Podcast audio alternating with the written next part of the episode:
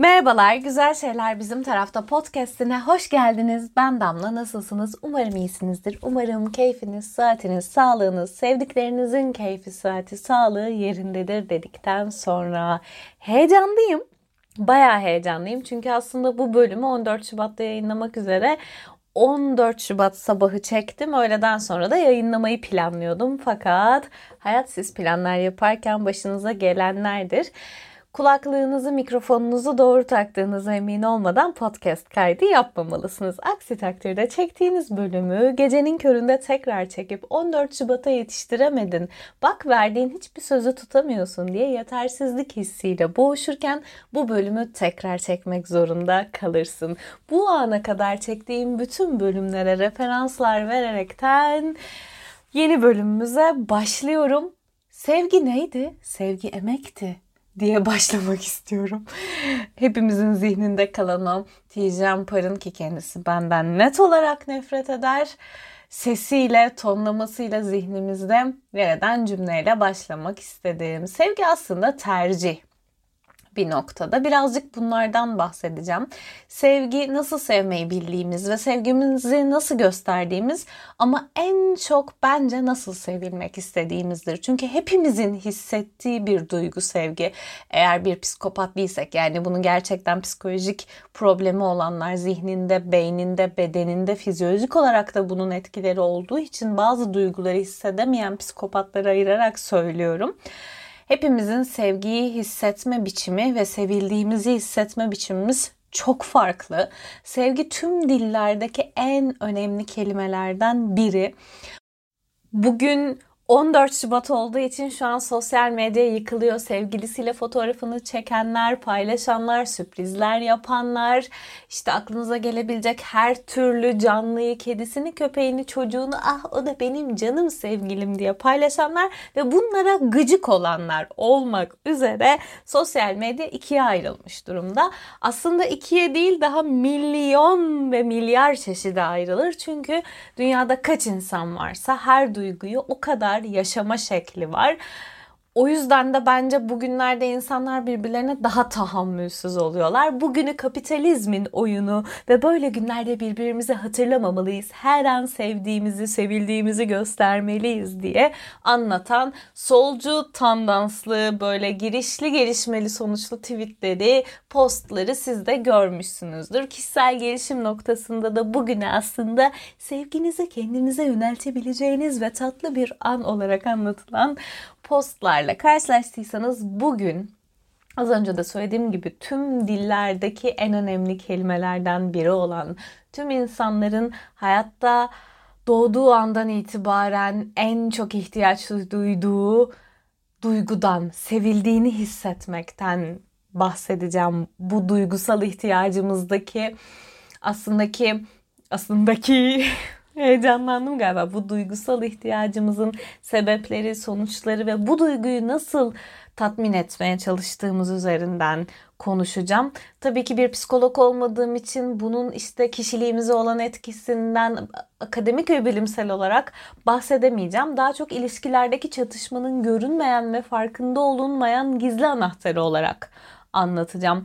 Sevgisini görme, göstermek ve ifade etmek dünyanın en çok konuşulan konularından biri oldu. Özellikle de çocuk yetiştirmek ve küçük yaşta özellikle de bebek yaşlarda bebek olduğumuz çağlarda başımıza gelen her şeyin hayatımızı ne kadar etkilediği, bilinçaltımızın bu konuda bizi ne kadar kitlediğini öğrendiğimizden beri çocuklara sevgiyi göstermek ve tanımlatmak ve ona sürekli yeterli ve sevgi dolu olduğunu hissettirmek üzerinden bir e, içerik bombardımanına maruz kalıyoruz. Bu tabii ki psikoloji biliminden, psikiyatri biliminden çok ayrı şeyler değil ama herkes işte sevginizi çocuğunuza şöyle ifade edin, şunu yapın, bunu yapın diye bundan bahsediyor. Çünkü çocukken bu duyguyu tatmin edemezsek, sevildiğimizi ve değerli olduğumuzu hissedemezsek yetişkin olduğumuzda problematik davranış biçimleri, modelleri geliştirebiliyoruz. Ee, ama bence bir yetişkinin kendi sevme biçimini ve sevilmek isteme biçimini, sevgiden anladığı şeyi tanımlamadan, keşfetmeden bir başkasına bunu gösterebilme ve doğru yerden yaklaşabilme şansının olduğunu düşünmüyorum. Benim böyle bir hikayem yok ama çok fazla Türkiye'de yaşanan bir şeymiş. Uyuduktan sonra gidip çocuğunu seven, öpen, koklayan babalar. Buna tabii ki bir sürü açıdan bakılabilir ama bunu yaşamadığım için çok şanslı olduğumu, ayrıcalıklı olduğumu düşünüyorum. Erkeklere genel olarak duygularını bastırmaları ve ifade etmemeleri öğretiliyor. Halbuki belki de o kişi aslında duygusunu çocuğuna başka bir yolla ifade etmek istiyordur. Belki de başka bir yol bilmediği için sadece onu yapıyordur. Bu yüzden de bence yetişkin olmanın en önemli, en güçlü sorumluluğu kendini tanımak, kendini öğrenme sorumluluğu. Demin de bahsettim. Dünyada kaç insan varsa bir duyguyu yaşamak için o kadar fazla biçim vardır. 7 milyarsa 7 milyar sevgi tanımı vardır ama Gary Chapman diye bir e, ilişki terapisti, psikolog hakkında çok garip şeyler yazıyor. Kitabımı da kaybetmişim. Onun bir sev 5 sevgi dili diye bir kitabı var. Belki 90'ların sonunda bu kitabı anneniz okuduysa hatırlayacaksınızdır. Sistem yayıncılıktan çıkan psikoloji kitapları vardı. 5 tane farklı renkte yaprak vardı üzerinden. Bizim evde de bu kitap vardı. Sonrasında birkaç yıl önce çok popüler oldu. İşte o zaman da şey popülerdi sosyal medyada ve internetlerde ilişkiler üzerine konuşmak, ilişkiler üzerinde insanlara farkındalık kazanmak o zaman tekrar popüler olmuştu. Ben de o zaman okudum bu kitabı. Ee, Gary Chapman dediğim gibi yani 96 yılında bu kitabı basmış. Şimdi yazsa neler olur bilmiyorum. Demiş ki hepimizin sevgi dilini 5'e ayırabiliriz ve beş sevgi biçimi dili olarak tanımlarsak aslında dünyadaki bütün bu sevgi tanımlarını belli kategorilere ayırabiliriz. İnsan zihni kategorilere ayırmayı sever. Özellikle bilim tarafı sever ama insana da iyi gelir sıfat koymak. Bunu bilmek bence çok önemli. Kendi sevgi dilini bilmek. Çünkü Bazen hayal kırıklığına uğruyoruz. Bir ilişkiye başlıyoruz. Bir iletişim kuruyoruz. Sadece romantik ilişkilerden bahsetmiyorum. Karşımızdakinin bizi sevdiğinden eminiz ama niye eminiz bilemiyoruz. Ya da biz onu sevdiği seviyoruz ama onu ona nasıl ifade ettiğimizi çözemiyoruz. Ya da bize çok kıymetli gelen bir davranış biçimi geliştiriyoruz. Bu karşıda hiçbir etkiyi göstermiyor ya da bize bir şey yapılıyor ve biz hiçbir şey hissetmiyoruz ama genel geçer kurallarda bu çok kıymetli olduğu için bir anda ona çok sevinmişiz ve oradaki o sevgi gösterisini, sevgi gösterme biçimini algılamış gibi davranıyoruz. O yüzden de önemli bir kategorize etme olduğunu düşünüyorum. Chapman'a göre hepimiz içimizdeki sevgiyi farklı dillerle sunuyoruz. Bu sunuş bizim sevildiğimizi hissetmenin repertuarını oluşturuyor. Bu benzetme çok hoşuma gitti ve eğer bizim repertuarımızda o dil yoksa sevgiyi hissetmekte güçlükler çekiyoruz. İşte az önce benim ifade etmeye çalıştığım şeyi şu an daha doğru ifade edebildim. Yani karşımızdakiyle repertuarlarımızdaki şeyler benzemiyorsa bunu mu demek istediniz? Google'ın arama motoruna o bilgi geliyor yani. Zihin arıyor, beden arıyor, duygu tanımları bunu diyor galiba diye bir arayışa giriyor. Özellikle romantik ilişkilerde sevildiğimizi hissetmediğimizde partnerler yani birbirinin mutluluğunun tehdidi olarak görüyor ve birliktelikler savaş alanına dönüyor. Bunu söyleyince hepimizin gözüne sen beni sevmiyorsun diye söylenen partner gelecektir. Kadın ya da erkek. Diğer tarafta sevdiğini gösterdiğine çok emindir. Daha ne yapmam lazım? Ne yapmam lazım? Senin için şunu yapıyorum, bunu yapıyorum diye. O senin için bunu yapıyorumlar o zihinde, o bedende, o ruhta, o kişilikte tanımlı değilse boşluğa düşüyor. Yani aslında bir Fransızın Fransızca konuşurken karşısında bir Çin'in Çince konuşarak onunla sohbet etmeye çalışmasından hiç farklı değil. Peki bu sevgi dilleri 5 tane dedik doğuştan mı geliyor yoksa içine doğduğumuz ev burada da önemli mi? Evet kesinlikle bence önemli. Yazar da önemli olduğunu söylüyor ama daha çok içgüdüsel olduğuna dair şeyler de söylüyor.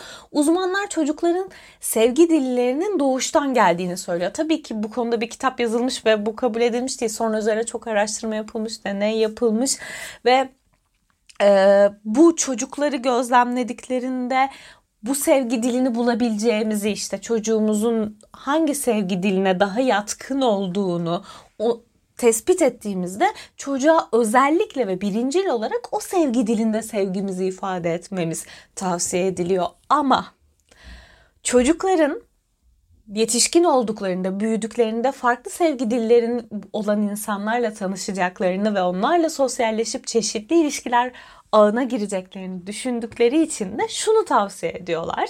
Çocuklara bütün sevgi dillerini tattırmak ve dolayısıyla damak zevki gelişmesi gibi bütün onlara dair bir fikri olduğu için çocuk hem kendi dilini çok daha kolay tanımlayabiliyor hem de başka diller olduğunu kabul ediyor. Benim mesela sevgi dilimin arkadaşlarımla benzemediğini anlamam liseye tekabül ediyor. Hatta belki de ilk üniversiteye yani 18 ile 22 yaş arasında filan denk geliyor. Bana çok iyi gelmişti bunu fark etmek. Çünkü şöyle mesela bir arkadaşıma sevgilisi sürpriz yapmıştı. Ve sürpriz şeydi böyle ona e, nasıl anlatayım hiç de kendisini referans verdiğimi böyle direkt ondan bahsetmeyeyim. Ha, onu diyeyim bir yere götürdü yani ikisi için önemli bir yere götürdü. İlk tanıştıkları yemek yedikleri, ilk beraber vakit geçirdikleri yere götürdü. Ben bu benim için mesela şey gibi bir histi. Aa ne kadar güzel hatırlıyor. İşte seninle böyle şeyler yapmanın kıymetinin farkında ve sana da onları tekrar yaşadığı duyguları ifade etmek istiyor falan gibi tanımladım. Kız böyle akşam ondan ayrılıp eve geldi ve şeydi abi beni niye oraya götürüyorsun? Ya o mekandan nefret ettiğimi biliyorsun zaten yapacak hiçbir şey yok. Ya niye öyle filan? Kız da çocuğa sanıyorum ya yıl dönümleriydi ya 14 Şubat'ta hatırlamıyorum öyle bir sürpriz olması lazım. Kız da çocuğa pahalı bir saat almıştı. Çocuk da böyle şey yapmış. Aa çok güzel filan demiş. Almış arabanın torpidosuna koymuş ve ilgilenmemiş. Kız dedi ki aldığım saatle de ilgilenmedi falan. Kıyamet koptu. Ya da bir arkadaşım bir çocukla ilgili ay bana çok güzel olduğumu, çok zeki olduğumu, çok akıllı olduğumu söyledi filan dediğinde benim iç sesimin iyi de bunları sen kendine söylemiyor musun? Sen kendine zaten böyle olduğunu bilmiyor musun? gibi şeyler söylüyordu benim iç sesim. Dolayısıyla bunu tanımlayamasam da böyle böyle farklılıkları gördükçe o kişinin nasıl sevilmekten, nasıl beğenilmekten keyif aldığını tanımladıkça arkadaşlarımı onların gözüyle analiz etmeye, onların sevilmeyi isteme biçimleriyle algılamaya başladım ve oradan yorum yapmaya başladım ve bilirsiniz ki kız arkadaşlıkların yorumları önemlidir. Hele ki ben böyle kulaklar çınlasın canım arkadaşım Rana'nın hep söylediği gibi çok iyi analiz edebilen ve objektif olan biri olarak hep fikir danışılan biri oldum. Dolayısıyla da benim önce arkadaşımın sevgi dilini bulmam gerekti. Ay bu kadar söylüyorum bunları saymadım şunu fark ettim. Ee, hemen sayayım ne bu sevgi dilleri? Onaylayıcı sözler, fiziksel temas, kaliteli zaman, nitelikli zaman, nitelikli eylem de olabilir bunlar.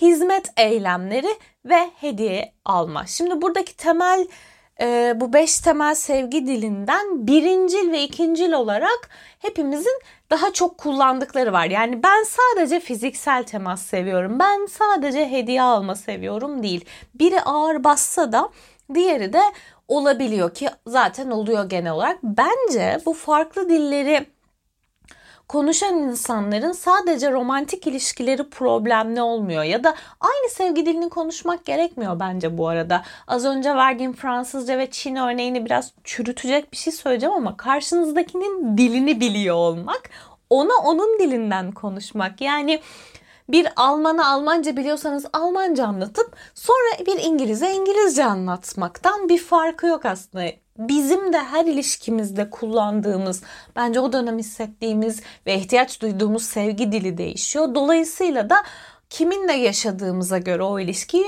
kullandığımız dil değişebilir. Değişmeli de zaten. O yüzden hem kendi sevgi dilimizi bilmek hem de karşımızdakini algılamaya ihtiyacımız var ve karşımızdakinin sevgi dili değişmiyorsa bizim nasıl sevilmek istediğimizi anlayıp bize bunu göstermek için bir çaba sarf etmiyorsa arkadaş, sevgili, dost, ne bileyim iş arkadaşı ya yol verelim şaşkına, gitsin Allah aşkına ya da onu hayatımıza koyduğumuz yeri değiştirmeliyiz. Çünkü yine aynı şeyi söyleyeceğim. Herhalde bunu söylediğim bir 500 bölüm olacak. Hayatta kimin bize nasıl davranacağını değiştiremeyiz. Onları koyduğumuz yeri değiştiririz. Ben de yakın zamanda böyle bir şey yaşadığımı düşünüyorum.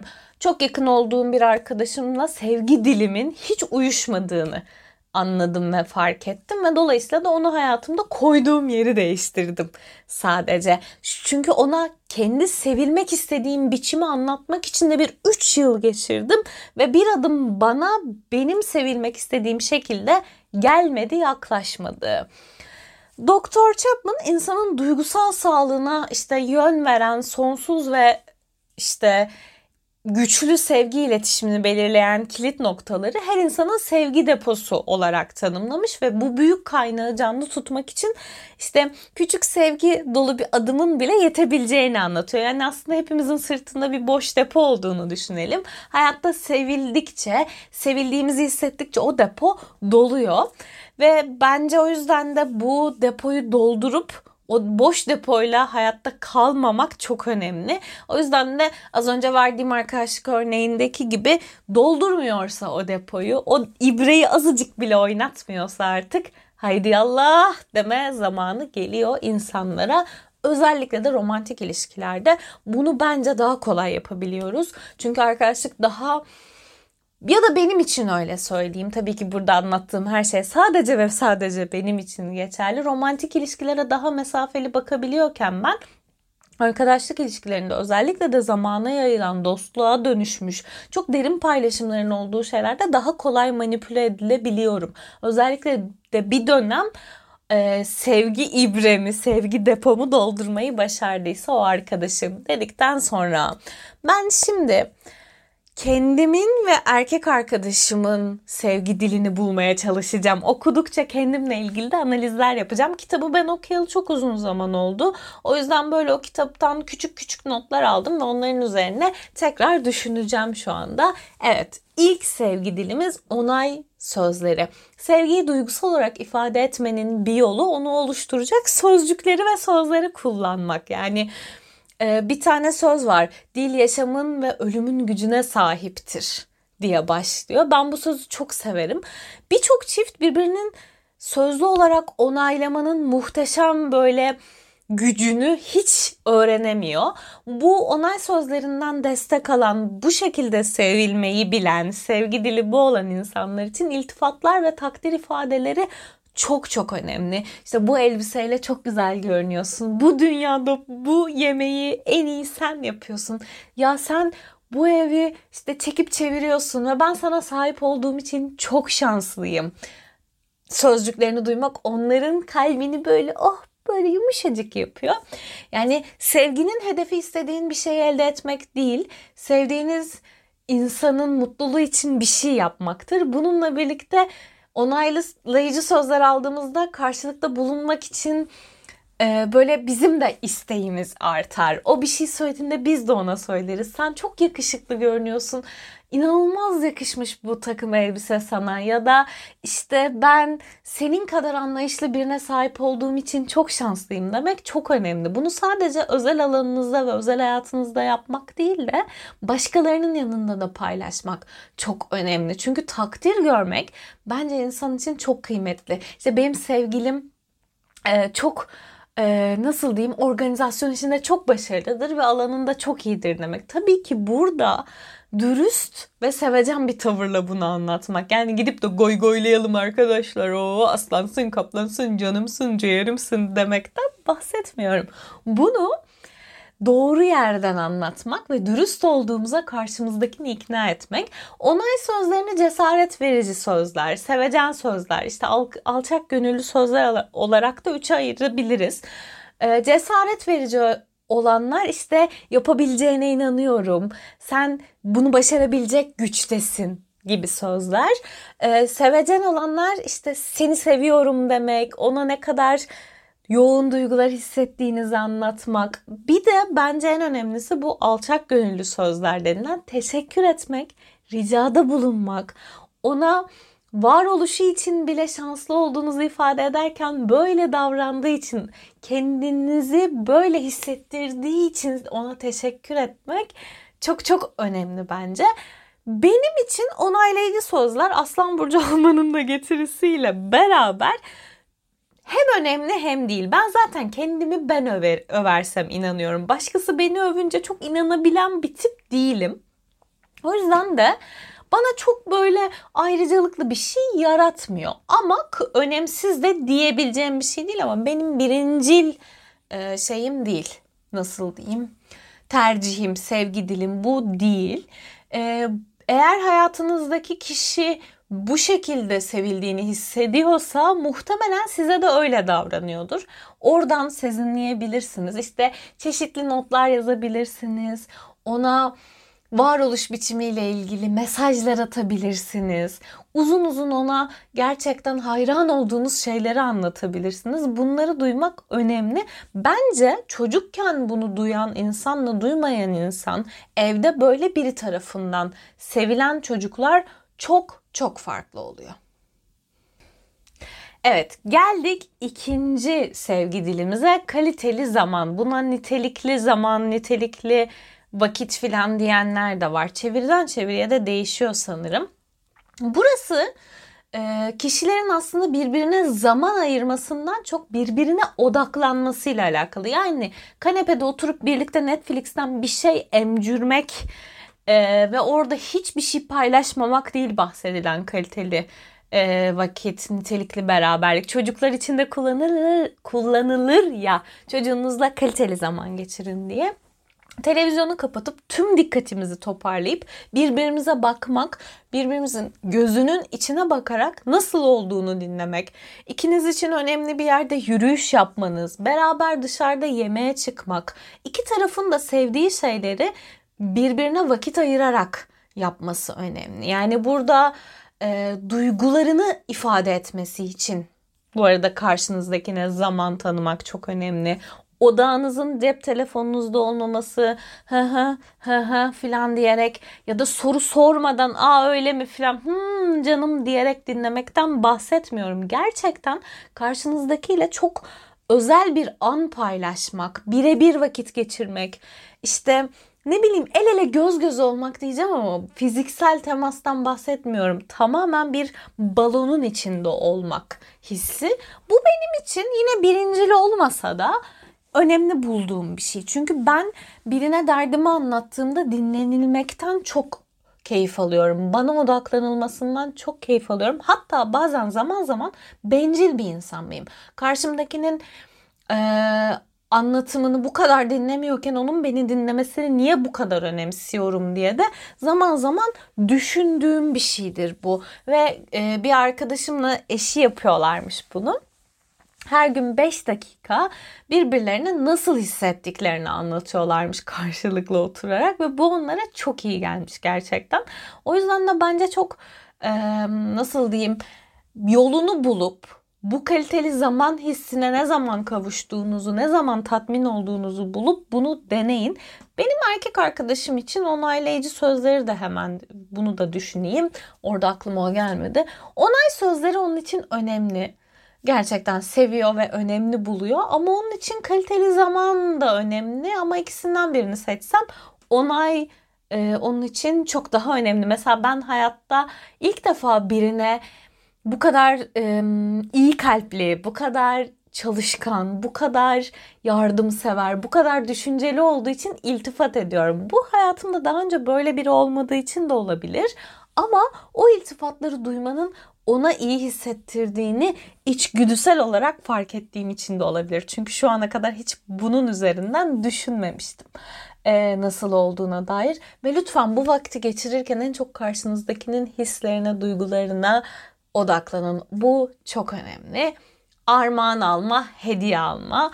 Armağan almak işte çok bence kıymetli. Mesela benim için armağan almak bunu daha hani direkt söyleyebilirim düşündüğümde bile çok hoşuma gidiyor. Bu özür dilemek, teşekkür etmek gibi sebepler için olabileceği gibi sen bu çikolatayı seversin diye marketten getirilen tek bir gofret de benim için çok kıymetli. Pahalı olmasıyla hiç alakası yok yani. Sadece bana düşünüldüğümü hissettiren bir şey olması, istediğim kahveyi alması, sorması, ister misin demesi ve bunun üzerinden hadi gel sana bir yemek ısmarlayayım demesi bana böyle o kadar iyi hissettiren bir şey ki ve bu benim bütün arkadaşlıklarımda da var olan bir şey. Benim galiba birincil sevgi dilim armağan almak olabilir. Ben yakın arkadaşlarımla da böyle şeyler çok yaparım. İşte İrem'le çocuk kitabı almak gibi bir geleneğim var ki ben kitap hediye etmeyi severim. Rana ile böyle bir e, iletişimimiz var. Erkek arkadaşımla birbirimize bunu çok sık yaparız. Mesela o çok kuru pasta sever. Ben ona kuru pasta alırım. Ben o bana kahve getirir. Az önce de söylediğim gibi işte ne bileyim bana 14 Şubat hediyesi adı altında ama sadece o hediye almak için koyduğumuz sıfatla Vakıfbank forması sipariş etti. Ben ona onun istediği bir şeyi alıyorum. Hiçbirinin maddi değeri yok bunların. Her birinin çokça manevi değeri var. E, maddi değerli hediyeler için de şunu söyleyeceğim. Maddi değeri olan hediyeler kötüdür, değersizdir. Asla demeyeceğim.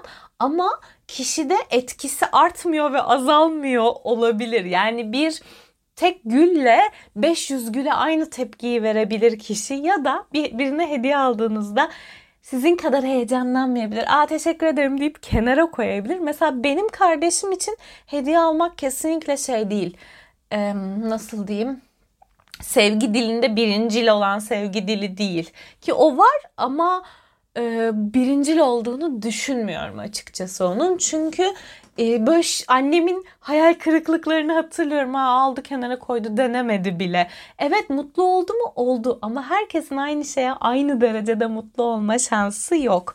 Ben kesinlikle armağan almayı birinci sırama yazıyorum. Erkek arkadaşım için de bu bir ya da iki de bir yerde olabilir. Tabii ki kimse için onunki birinci bu, ikinci bu diyemem ama onun için de bu önemli. Benim yakın çevremde bu genel olarak önemli bir noktada duruyor. Ya da ben herkese benimle olan iletişiminde buna mecbur ettim onu bilemeyeceğim. Geldik şimdi hizmet davranışları. Bunu söyleyince şey gibi oluyor. Ee, Twitter'da insanlara köleniz olayım mı falan deniyor ya. Öyle şeylerden bahsetmiyoruz ya da sosyal hizmetlerden bahsetmiyoruz. Hizmet davranışları ile e, yapmanızdan hoşlandığı şeylerden bahsediyorum karşınızdakinin. İşte onu mutlu etmek için yemek yapmak, masa hazırlamak, bulaşık yıkamak, masaj yapmak, çöp dökmek. Ya bu genel olarak bakıldığında sanki kadınların çok hoşuna gidermiş gibi görünüyor ama bence değil mesela. Şu yüzden değil erkekler ev işlerinden azat edilmiş gibi bir hayat sürdüğü için kadınların yardım duygusuyla bundan mutlu olduğu düşünülüyor. Halbuki her kadın için bu aynı önemde değil. Keza bunlar zaten işse o anda yapılması gereken bir iş durumundaysa eşit olarak yapılmalı. Ama işte ne bileyim benim alacağım çıktığı gidip onun alması. Benim en sevdiğim e, ne bileyim böreği pişirmesi gibi ya da ben o gün yorgunum diye benim yerime bulaşıkları toplayıp benim evimden gitmesi gibi şeyler beni çok mutlu ediyor ya da e, tamir edemediğin bir şeyi etmesi. Onun da mesela İngilizce ile ilgili bulamadığı bir kitaptaki bir şeyi benim ona bulup anlatmam. Birazcık yardım etmek olarak tanımlanabilir ama burada his olarak size hizmet ediliyormuş hissi oluyor ve bence bu çok e, önemli. Çay kahve yapıp ona götürmek kadar basit şeyler. Günlük sorumluluklarını hafifletmek aslında yardım etmek. Ee, az önce söylediğim bu vakit geçirmek, kaliteli zamanda da beraber mutfağa girip beraber yemek yapılabilir ama belki de bu anı e, tek başına yaşayıp ona sadece oturup böyle bir kahvaltı hazırlama keyfini yaşamak size iyi geliyor olabilir. Benim için hizmet davranışları kesinlikle önemli. Çok önemli. Ben çünkü bununla hediyeyi böyle daha birbirine karıştırarak yaşıyorum sanıyorum. Ama ben bunu yapmaktan da keyif alıyorum. Ama bana yapılmasına bayılıyorum. Yani bana böyle konularda yardım ederek bana herkes her şeyi yaptırabilir galiba. Ama kesinlikle bunda şeyden bahsetmiyorum. Yani hani ev işlerime yardım eden herkese her şeyi yaparım değil. Hayır bu benim için gerçekten bir sevgi ve ifade biçimi. Şimdi geldik son sevgi diline fiziksel temas. Bunu söyleyince hepimizin aklına tabii ki seks ve cinsel uyum, ten uyumu gelecek. Tabii ki bununla ilgili önemsiz olduğunu söyleyemeyeceğim. Yani bunda bundan da bahsediliyor ama birincil olarak sevgi dili olan insanlar için sadece öpüşmek, sevişmek, koklaşmak değil. E, yan yana otururken parmağınızla oynamak, koluna dokunmak. Bence İmamoğlu'nun mesela sevgi dili kesin dokunmak. Kiminle konuşsa kolunu löpçükü löpçükü mıncırıyor. Orasına dokunuyor, burasına dokunuyor mesela. E, saçıyla okşanma, saçının okşanmasından çok hoşlanan insanlar var. Bence onlarınki de mesela fiziksel temas. Zaten bence kimsenin fiziksel temastan keyif ve haz almadığı bir şey yok. Çünkü zaten dünyaya ilk geldiğimiz anda bütün duygu ve durumları dokunarak algılıyoruz. Annenin göğsüne yatırılıyoruz, meme emiyoruz. Bütün ihtiyaçlarımızı öyle ifade edebiliyoruz. Koku ve tat bilmiyorken, daha önümüzü göremiyorken, sesleri ayırt edemiyorken yaşadığımız şey tamamen dokunmak ve hissetmek ve ten duygusu. O yüzden güzel ve samimi bir sarılma tabii ki hepimizin hoşuna gidiyordur. Hepimizin demeyeyim ya. Benim kardeşim nefret ediyor. benim çok hoşuma gidiyor. Ben seviyorum ama benim birinci veya ikinci sevgi dilimde değil genel olarak. Ama hani böyle bundan da çok hoşlanmayan, az yapan biri değilim. Ben genel olarak böyle ya bunu da burada söyleyeyim de rezil olayım. Ayağıma dokunulmasından ama ay- ayak fetişim var gibi anlaşılacak ama yok böyle. Ayağım çok üşür benim. O yüzden elle ısıtılmasını falan çok severim. Bunu Hmm, yanından geçerken yanağından makas almak kadar işte ne bileyim atkısını takmak ve o sırada böyle yanaklarına küçük buseler kondurmak kadar sırtını sıvazlamak kadar böyle küçük yerlerden algıladığınızda benim gibi sizin de yanaklarınız pembiş pembiş olacaktır. Çocuklarda bu sevgi dilinin hiç atlanmaması gerektiği tavsiye ediliyor. Artık dokunulmazsak nasıl bir psikopata dönüyorsak okuduğum alakalı alakasız her kitapta çocuklarınıza sevginizi dokunarak mutlaka gösterin vardı. Yani bu yüzden de nasıl diyeyim e, önemli bir nokta. Benim erkek arkadaşım için bu benden daha önemli bir nokta. Kendisi benden daha dokunsal bir insan. Evet şimdi tekrar dönüp sayalım bakalım bu 5 sevgi dilini onaylayıcı kelimeler, hizmet eylemleri, fiziksel temas, kaliteli zaman, nitelikli vakit, nitelikli paylaşım ve hediye alma. Ben kendim için hediye alma ve hizmet davranışlarını 1-2'ye, fiziksel teması 3'e koyarım. Bunların bu arada her birinden birazcık da olsa mutlaka hepimiz etkileniyoruz. Yani umuyorum erkek kardeşim de kız arkadaşı ona sarıldığında defol git be demiyordur ya da işte e, nasıl söyleyeyim onunla bugün öpebilirsin yarın sarılabilirsin diye e, plan program ve pazarlık yapmıyordur. E, başka ne var aklıma gelen bu konuyla ilgili? Heh. Erkekler ve kadınlar diye ayırmışlar ama ben biraz saçma olduğunu düşünüyorum bunun. Cinsiyetle alakası var mıdır? Belki vardır ama günümüzde kimin ne cinsiyetinin olduğu, hangisinin atanmış, hangisinin varoluş biçimi olduğunu nereden bileceksiniz ki? Yani ama kendinizin birinci sevgi dilini ve kendi sevgi dilinizi görmek sizin için bence sağlıklı. Umarım kafanızda fikir oluşturur. Kitabın Trendyol linkini aşağıya koyayım. Komisyonlu değil, para kazanmıyorum henüz. Kazandığımda da bunu açıkça söylerim. Ee, birkaç tane soru bırakacağım. Bu bölümden sonra aklınızda belki bunları cevaplamak size iyi gelecektir diye. Eşinizin, partnerinizin, arkadaşınızın kimse o sırada sevgiyi paylaştığınız kişinin yaptığı ya da yapmayı ihmal ettiği şeylerden hangisi sizi en çok üzüyor? Muhtemelen size en çok üzen şeyin zıttı sizin sevgi dilinizdir. Yani size sevildiğiniz mi söylenmezse, size dokunulmazsa, size armağan alınmazsa, sizinle kaliteli vakit geçirilmezse ya da size övgü dolu, takdir dolu sözler ve iltifatlar söylenmezse mi üzülüyorsunuz? Bence oradan bir düşünebilirsiniz. Üzülmekle mutlu olmak çünkü genelde zıttı birbirini tamamlayan durumlar olur burada.